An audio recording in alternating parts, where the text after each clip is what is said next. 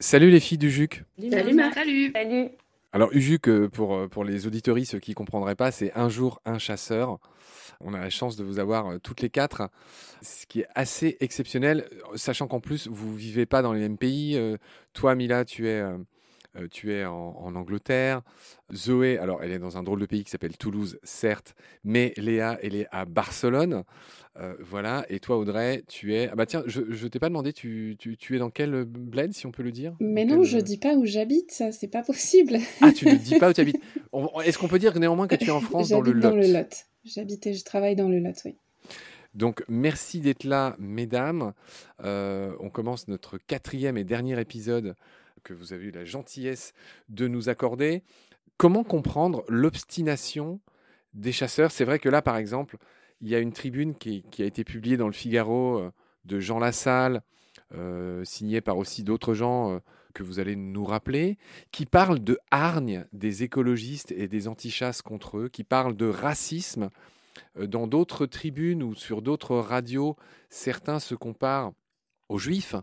Le fameux point Godwin a été atteint dans ce débat. Je vois que tu fais oui de la tête, Audrey. Comment analyser, comment comprendre ? Alors, c'est peut-être pas à vous que je devrais demander ça. Vous ne pouvez pas être juge et partie. C'est vous qui les mettez, qui les faites sortir de leur gonds. Mais comment comprendre une telle mauvaise foi ? Enfin, même moi qui essaye de rester un peu neutre, en tout cas pour les besoins de cette discussion. Effectivement, les arguments qui sont employés, enfin, de se comparer aux Juifs, de parler de racisme anti-chasse, alors que vous-même, vous n'allez pas très loin. Je ne sais pas, vous avez l'air assez mesurée comme femme. Donc, je ne sais pas ce que vous allez me répondre, mais c'est vrai que j'ai du mal à comprendre la violence. Beaucoup de journaux ont fait des unes, ont fait des dossiers qui s'intitulent « Une question française, une querelle française ». Je pense au dossier du Nouvel Obs récemment. Comment comprendre tant de déraison, tant d'obstination pour cette pratique ? C'est vrai que vous qualifiez d'un outrage. Ils ont cette espèce d'image stéréotypée que les méchants anti-chasse sont très violents et sont tout à fait méchants, mais ça, c'est une espèce de fantasme que les chasseurs ont.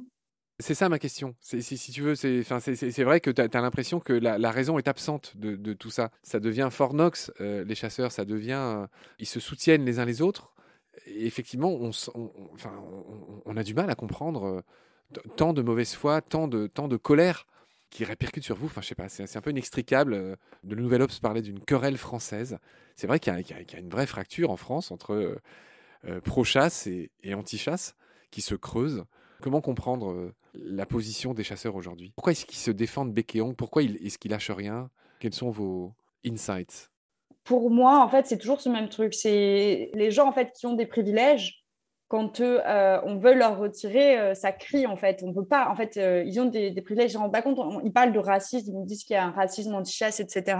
Ce mot est très fort. En fait, ça peut pas exister le racisme. Les chasseurs sont soutenus par les institutions. Par exemple, on voit que pendant le confinement, c'était la seule activité de loisir à être autorisée. Voilà, ils ont des dérogations constamment. En fait, ils sont tellement gâtés, institutionnellement soutenus, qu'en fait, ça n'a pas de sens, en fait, qu'eux se placent en position de victime. Voilà, ils n'ont aucune restriction de quoi que ce soit, en fait. Ils sont restreints dans rien, en fait, au niveau de leur activité. Et quand, en fait, la majorité de la population se lève en disant « Ouais, mais, enfin, OK, vous êtes autorisés à chasser le dimanche, mais ce qui fait que moi, je ne peux pas aller me promener. » Et là, du coup, ça devient tout de suite un scandale, alors qu'en fait, voilà, il n'y a pas du tout cette question de partage.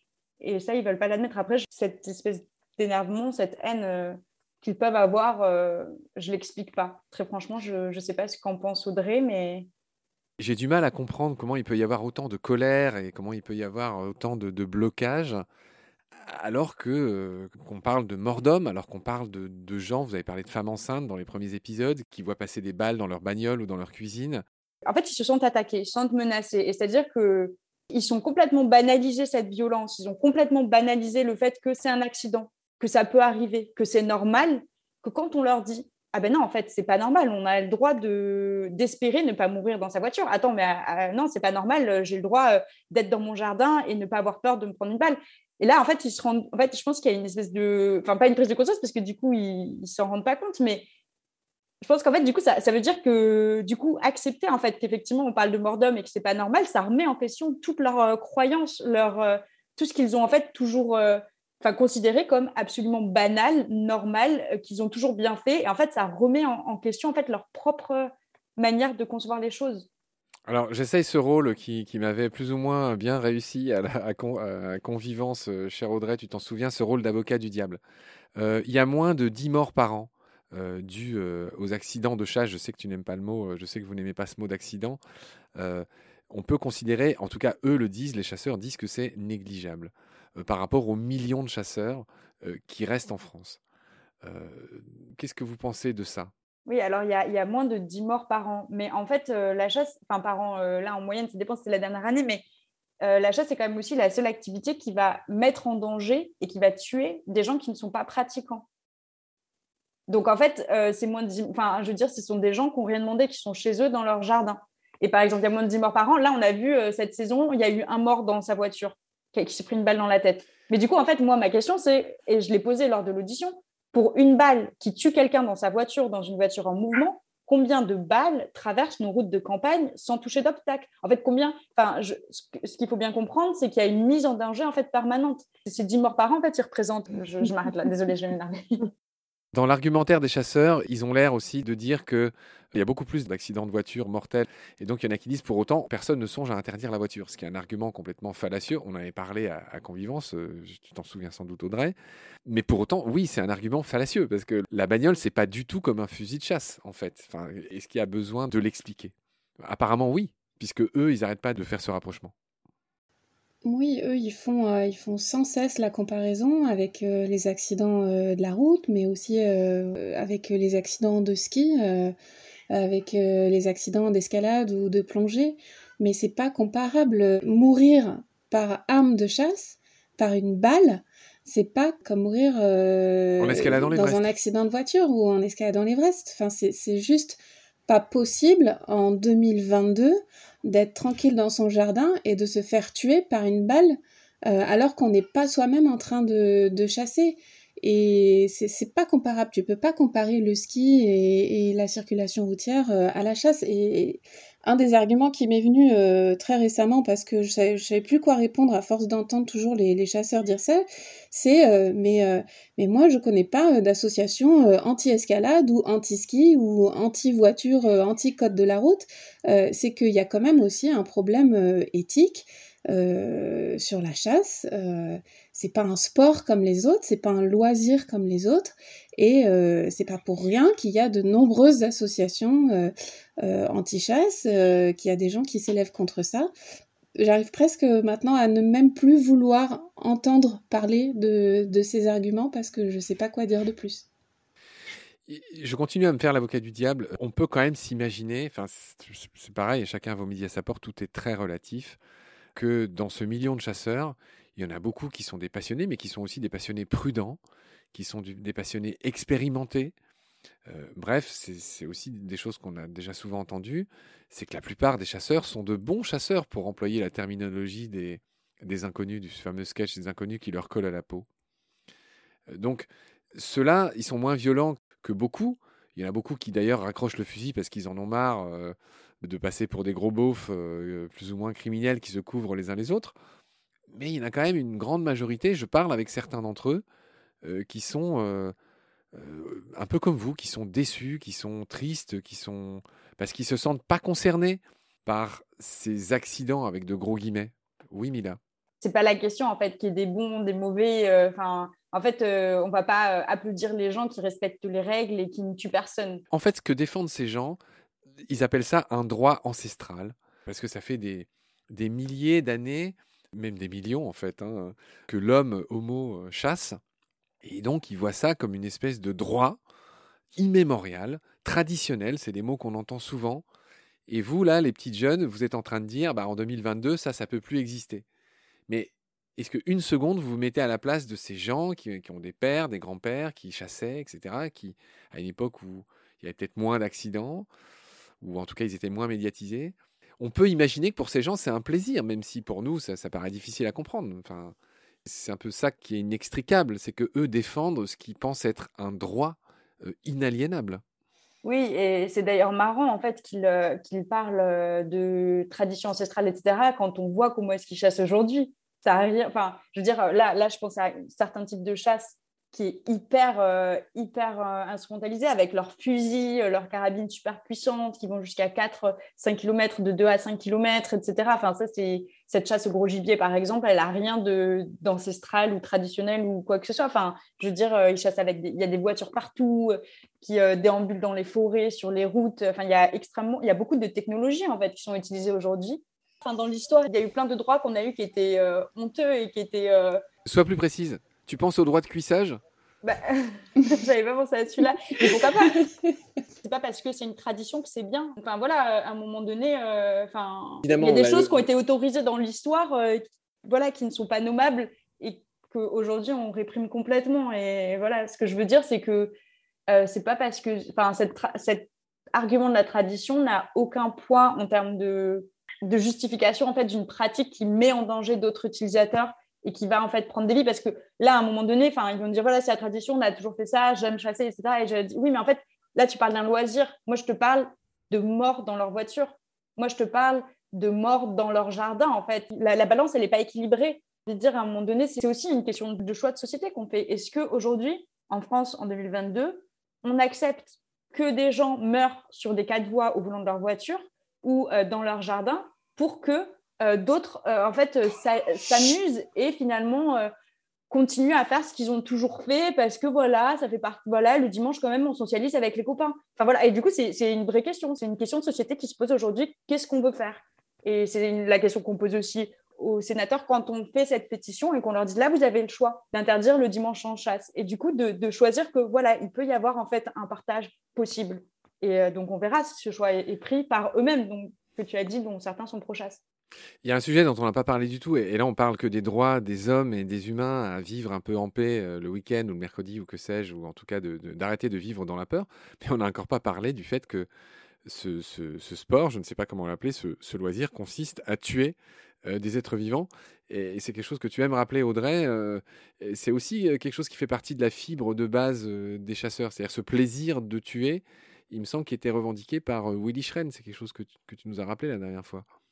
Oui, il l'avait clairement dit, je crois que c'était sur RFM dans la matinale, il disait que lui, il n'était pas là pour réguler, qu'il allait à la chasse parce qu'il aimait tuer, parce que c'était son plaisir, il le revendique haut et fort, et je pense que ça a quand même suffisamment fait le tour des médias, tout le monde a bien compris, donc oui, c'est quelque chose qui n'est plus accepté par de plus en plus de monde. Maintenant, la société, quand même, se tourne vers le bien-être animal de plus en plus. Et c'est fou qu'on laisse des personnes comme ça dire publiquement « j'aime tuer les animaux ».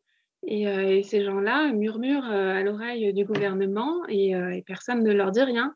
Et c'est difficilement compréhensible pour beaucoup de monde. Mais pour les chasseurs, c'est normal. D'accord. Et, mesdames, est-ce qu'il y a des questions, des thèmes qu'on n'a pas abordés, des choses plus ou moins intelligentes et édifiantes sur lesquelles nous pourrions finir notre entretien ? Il y a tellement de choses à dire, mais pour finir, je ne sais pas. Mais moi, j'aurais bien aimé qu'on parle de ce qu'on avait vu tout à l'heure dans l'article, là, des indemnités qui tombent pour les fédérations de chasse. Ça, c'est un truc qui... Il l'avait dit, Schraen, dans son audition. Il n'a pas arrêté de dire qu'il se portait partie civile, etc. Et moi, c'est vrai que ça a fait tilt quand il l'a dit, parce que c'est ce que m'avait dit le... En fait, il expliquait qu'en cas d'accident, d'homicide ou de blessure involontaire, souvent et de plus en plus, dans la majorité des cas, les fédérations de chasse ou les associations de chasse se portent partie civile. En fait, ça veut dire qu'ils vont se désolidariser du tireur qui n'a pas respecté les règles et qui a effectué un tir dangereux et qui a abouti à un décès ou à des blessures. Et nous, ce qu'on a découvert, c'est qu'en fait, les fédérations de chasse gagnent de l'argent sur des accidents. Et on a encore eu le cas, nous, ce matin, dans un article qu'on a lu, un chasseur qui a été condamné à 3 amendes. Alors, il y avait 200 €, 1 200 € et 500 €, je ne sais plus les montants exacts, mais ça allait à 3 fédérations de chasse différentes qui s'étaient partie civile. Et on se dit, en fait, c'est quand même scandaleux les fédérations de chasse gagnent de l'argent alors qu'ils sont responsables d'avoir blessé ou tué des personnes. Et on se dit, enfin nous ça nous fait un petit peu paniquer, on se dit mais comment ça va se passer dans l'affaire de Morgane? Est-ce que la fédération de chasse de l'Aveyron va se porter partie civile et est-ce qu'ils vont gagner de l'argent sur le dos de Morgane? C'est quand même très très inquiétant. Ce qui s'est d'ailleurs passé dans le cas du procès qui a eu lieu suite à la mort de Samuel Raimundo, effectivement. J'avais entendu parler de ça à ce moment-là en faisant des recherches et je m'étais rendu compte qu'effectivement la fédération s'était portée partie civile et avait été indemnisée. Donc en fait, il y a cette question de, je crois qu'ils se portent partie civile en disant que leur atteinte à l'image, etc. Mais en fait, ça pose la question, là Audrey, tu disais, alors qu'ils sont quand même responsables. Ben justement, en fait, ça c'est une des choses que je pense qu'il faut... que ça change, et c'est une des choses qu'on demande aussi avec notre pétition, quelque part, c'est qu'en fait, ils soient responsables, parce qu'aujourd'hui, ils ne le sont pas. Aujourd'hui, c'est le tireur, du coup, qui est qualifié d'imprudent, souvent même dans les articles de presse, on dirait « Oh, un tireur prudent a confondu un homme et un sanglier ». Enfin, déjà, ça minimise l'action, mais ce que je veux dire, c'est que souvent, ces tireurs, ils sont laissés sur le banc de l'accusé par tous ses collègues, et en fait, c'est trop facile parce qu'il n'y a pas de responsabilité collective. Parce que la question qui se pose, c'est il est parti de son poste, il a dit à personne. Mais en fait, j'ai envie de dire, quand il y a un responsable de battue, la battue, c'est une action collective. Il y a plein de monde, il y a beaucoup de chasseurs. Ça doit être quelque chose, la sécurité, elle doit être en fait créée par ce collectif-là. Et ils doivent prendre, ils sont responsables de ce qui s'est passé de manière collective. Et ça, ce n'est pas encore le cas, visiblement. Oui, c'est vrai. Oui. Je n'ai pas grand-chose d'autre à dire, c'est vrai. On a l'impression qu'ils sont tous derrière la FNC, quand même. C'est-à-dire qu'on voit bien qu'ils ne sont pas d'accord entre eux. Quand j'avais interviewé Gilles Moine d'Athénas à propos de la question des lynx, il m'a dit qu'en gros, les chasseurs, ils savent qui flingue des lynx. Ils savent qui braconne. Mais en fait, ils ne se dénoncent pas les uns les autres. Donc là, il y a un effet d'omerta, il y a un effet de se couvrir les uns les autres. Et que quand ça devient trop gros et qu'il y a mort d'homme, là, du coup, ils se désolidarisent, en fait. C'est vrai que là... C'est ça, parce que c'est pour ça aussi qu'il y a beaucoup de plaintes qui sont classées sans suite. Quand il y a un tir dans une maison, dans une voiture, qui blesse quelqu'un, un ricochet, un truc, c'est pour ça que c'est souvent classé sans suite, parce qu'en fait, on ne trouve pas le tireur. Et dans ce cas-là, comme tu dis, en fait, généralement, tout le monde sait qui c'est. Ils étaient tous là. Mais voilà, ils ne vont pas se dénoncer les uns des autres. Alors qu'en fait, s'il y avait une loi qui disait que la responsabilité, en fait, c'est tout le monde. La responsabilité, c'est le responsable de battu, et c'est aussi le collectif. Ben là, je peux dire que le responsable du battu, il vérifierait que ses collègues ne partent pas de leur poste. Enfin, c'est ça que nous, on essaye de dire. Faut que, s'il y a une responsabilité collective, c'est aussi une manière de sécuriser, en fait, les pratiques de chasse. Est-ce qu'il y a d'autres sujets qu'on mettrait sur la table ? Moi, j'ai une dernière question, puis après, on va remballer les gaules. Parmi cette commission sénatoriale, il y a un député EELV, donc on ne peut pas trop soupçonner d'être pro-chasse, qui s'appelle Daniel Salmon, qui a donné un entretien dans Ouest France, qui est le quotidien régional le plus lu en France. Daniel Salmon, donc, qui propose que la régulation de ces fameux sangliers qui, c'est vrai, provoquent beaucoup de dégâts dans les cultures, ça c'est indéniable, et c'est aussi indéniable qui a besoin de les réguler, les sangliers. Enfin là, je vais me faire attaquer sur ma droite ou sur ma gauche pour ce que je dis là, mais c'est vrai qu'il y en a trop, et c'est d'ailleurs aussi la faute des chasseurs à cause notamment de la pratique de l'agrainage. C'est-à-dire qu'ils les nourrissent d'un côté pour en prélever quelques-uns de l'autre, mais qu'au final, il y en a quand même beaucoup trop, etc. Donc tout ça pour dire que ce Daniel Salmon plaide pour une régulation faite par des professionnels qui pourraient être confiés à l'OFB, l'Office français de la biodiversité, un peu le gendarme de la nature en France. Vous en pensez quoi ? Je pense que c'est un modèle qui est testé à Genève depuis de nombreuses années. C'est ce à quoi tu fais allusion dans cet article. Voilà, il dit qu'il faudrait réguler par des professionnels de nuit depuis des miradors, et c'est exactement ce qui est mis en place à Genève. En France, même si on pourrait espérer ça, on en est très très loin parce que les chasseurs en France défendent ce loisir bec et ongle. Et je pense que ce sera très compliqué de faire accepter aux chasseurs français de confier cette mission uniquement à des professionnels. Et on l'a vu dernièrement, il y a eu justement l'OFB qui intervenait sur des zones où les chasseurs n'avaient pas suffisamment tué de sangliers. Et ils faisaient donc des battues uniquement dirigées par l'OFB, et les chasseurs ont fait opposition, ont fait entrave à la chasse. Donc ça, c'est assez comique parce qu'ils se plaignent des militants anti-chasse qui viennent entraver leur chasse. Mais les chasseurs eux-mêmes sont allés entraver une battue de l'OFB en se plaignant que du coup, ça ne leur laissera pas suffisamment de sangliers, qu'ils auraient très bien pu le faire jusqu'à fin février. Voilà, ils n'étaient pas contents. Et alors, je ne sais plus le parallèle qui était fait. Ils disaient, c'est open bar, et puis nous, il ne nous reste plus rien, quoi. C'était le propriétaire, là, tu loues un appartement, et c'est comme si le proprio rentrait chez toi alors que tu avais loué l'appartement. Voilà, il faisait, ouais, c'est ça, il faisait des comparatifs, il disait, c'est comme si on était locataire et que le propriétaire rentrait dans l'appartement comme ça, sans prévenir. Voilà, donc ils s'estiment chez eux, ils estiment que c'est à eux de, voilà, ils se saisissent de cette mission qu'il leur est donnée de réguler et ils n'acceptent même pas que l'OFB intervienne quand il y a un problème de surpopulation à un endroit. Et c'était assez comique du coup de voir ces chasseurs qui venaient entraver une battue de l'OFB. Donc je pense qu'on est encore très très loin d'obtenir ça en France malheureusement, alors que ça fonctionne très bien dans certains endroits en Europe. Il me faut citer l'ami Yves Vérillac de la LPO, le patron de la LPO, qui m'avait dit à ce même micro confier la régulation des sangliers et d'autres choses aux chasseurs, c'est un peu comme décider que ce sont les automobilistes qui vont gérer les radars en France. C'est ça, oui. Ah non, j'ai dit une bêtise. C'est pas Yves qui m'a dit ça, c'est Gilles Moine du centre Athénas. Mais ça revient au même. Okay. Moi, j'avais une autre comparaison. C'était comme si on demandait aux enfants de réguler la consommation de bonbons. Elle est jolie. C'est le même esprit. T'as des enfants ? Non. Mais en fait, je pensais que t'allais dire celle-là. Je sais plus où je l'ai entendue et je pensais peut-être l'avoir entendue sur... un podcast de Baleine sous Gravillon, mais du coup, non. Ça me plaît bien ce que tu dis, parce que du coup, ça reboucle avec ce que j'essayais de savoir au début, et j'avoue que je suis resté un peu sur ma faim. C'est-à-dire que, on va peut-être finir là-dessus, enfin, j'en reviens à des choses beaucoup plus légères, mais c'est vrai que moi, dès que je vois votre nom, je pense tout de suite à Chantal Goya. Alors, c'est un peu vieux pour toi, Mila, pour toi aussi, Audrey. Tu sais, c'est la chanson de Chantal Goya avec cette histoire de « un jour, un lapin a tué un chasseur », là. En fait, ça me fait vraiment toujours penser à ça. Mais est-ce que je suis le seul à le penser ou d'autres ? Non. On a eu beaucoup d'abonnés. Oui. Mais moi, je vais être honnête. Hein, est-ce que je connaissais cette chanson ? Je ne sais pas. Je ne suis même pas sûre. Mais effectivement, on a beaucoup d'abonnés qui nous ont dit ça. Et très vite. Mais c'est clairement pas pour ça qu'on a choisi le nom. Et... Ouais. En fait, il y a un petit miracle dans le choix du nom que je trouve miraculeux. Hein. Je suis journaliste.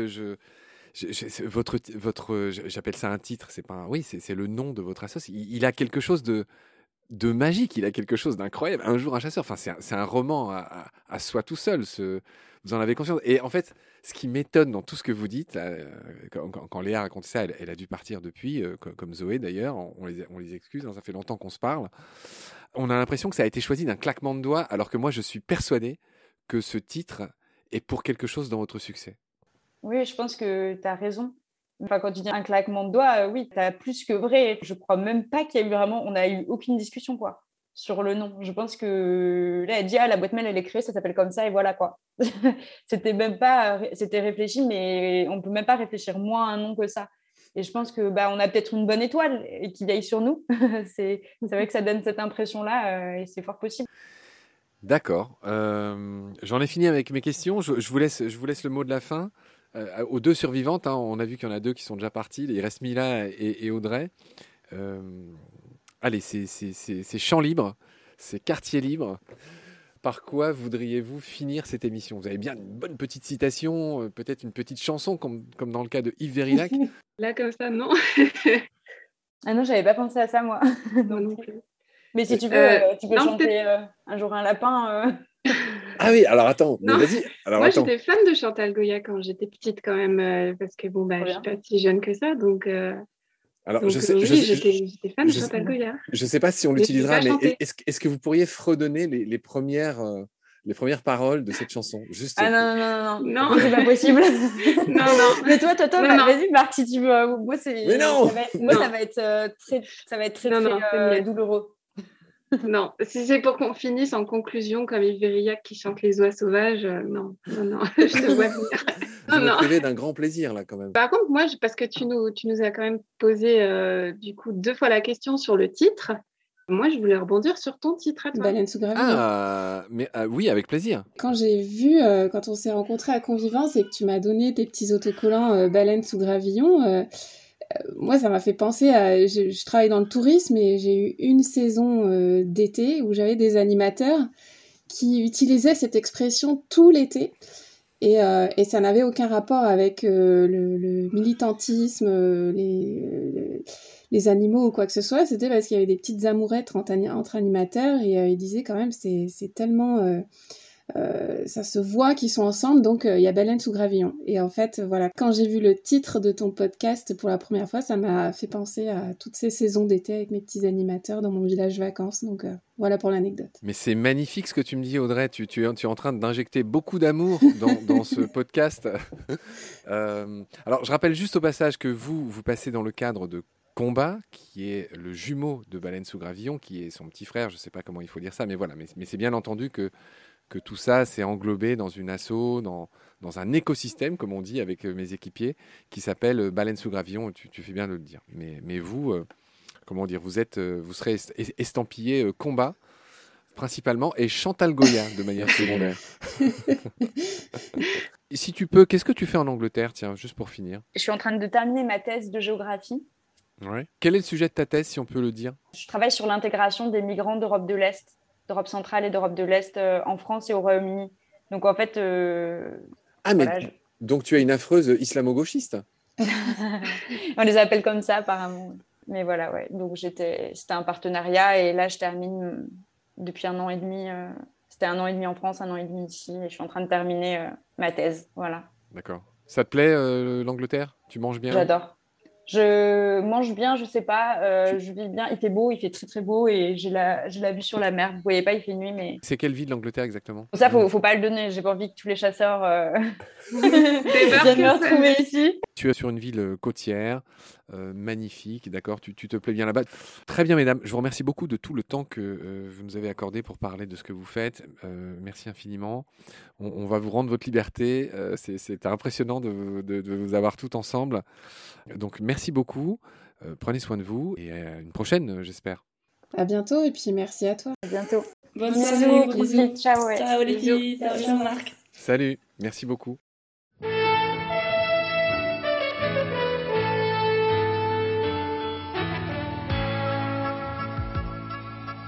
Dans la forêt de l'automne, ce matin est arrivée une chose que personne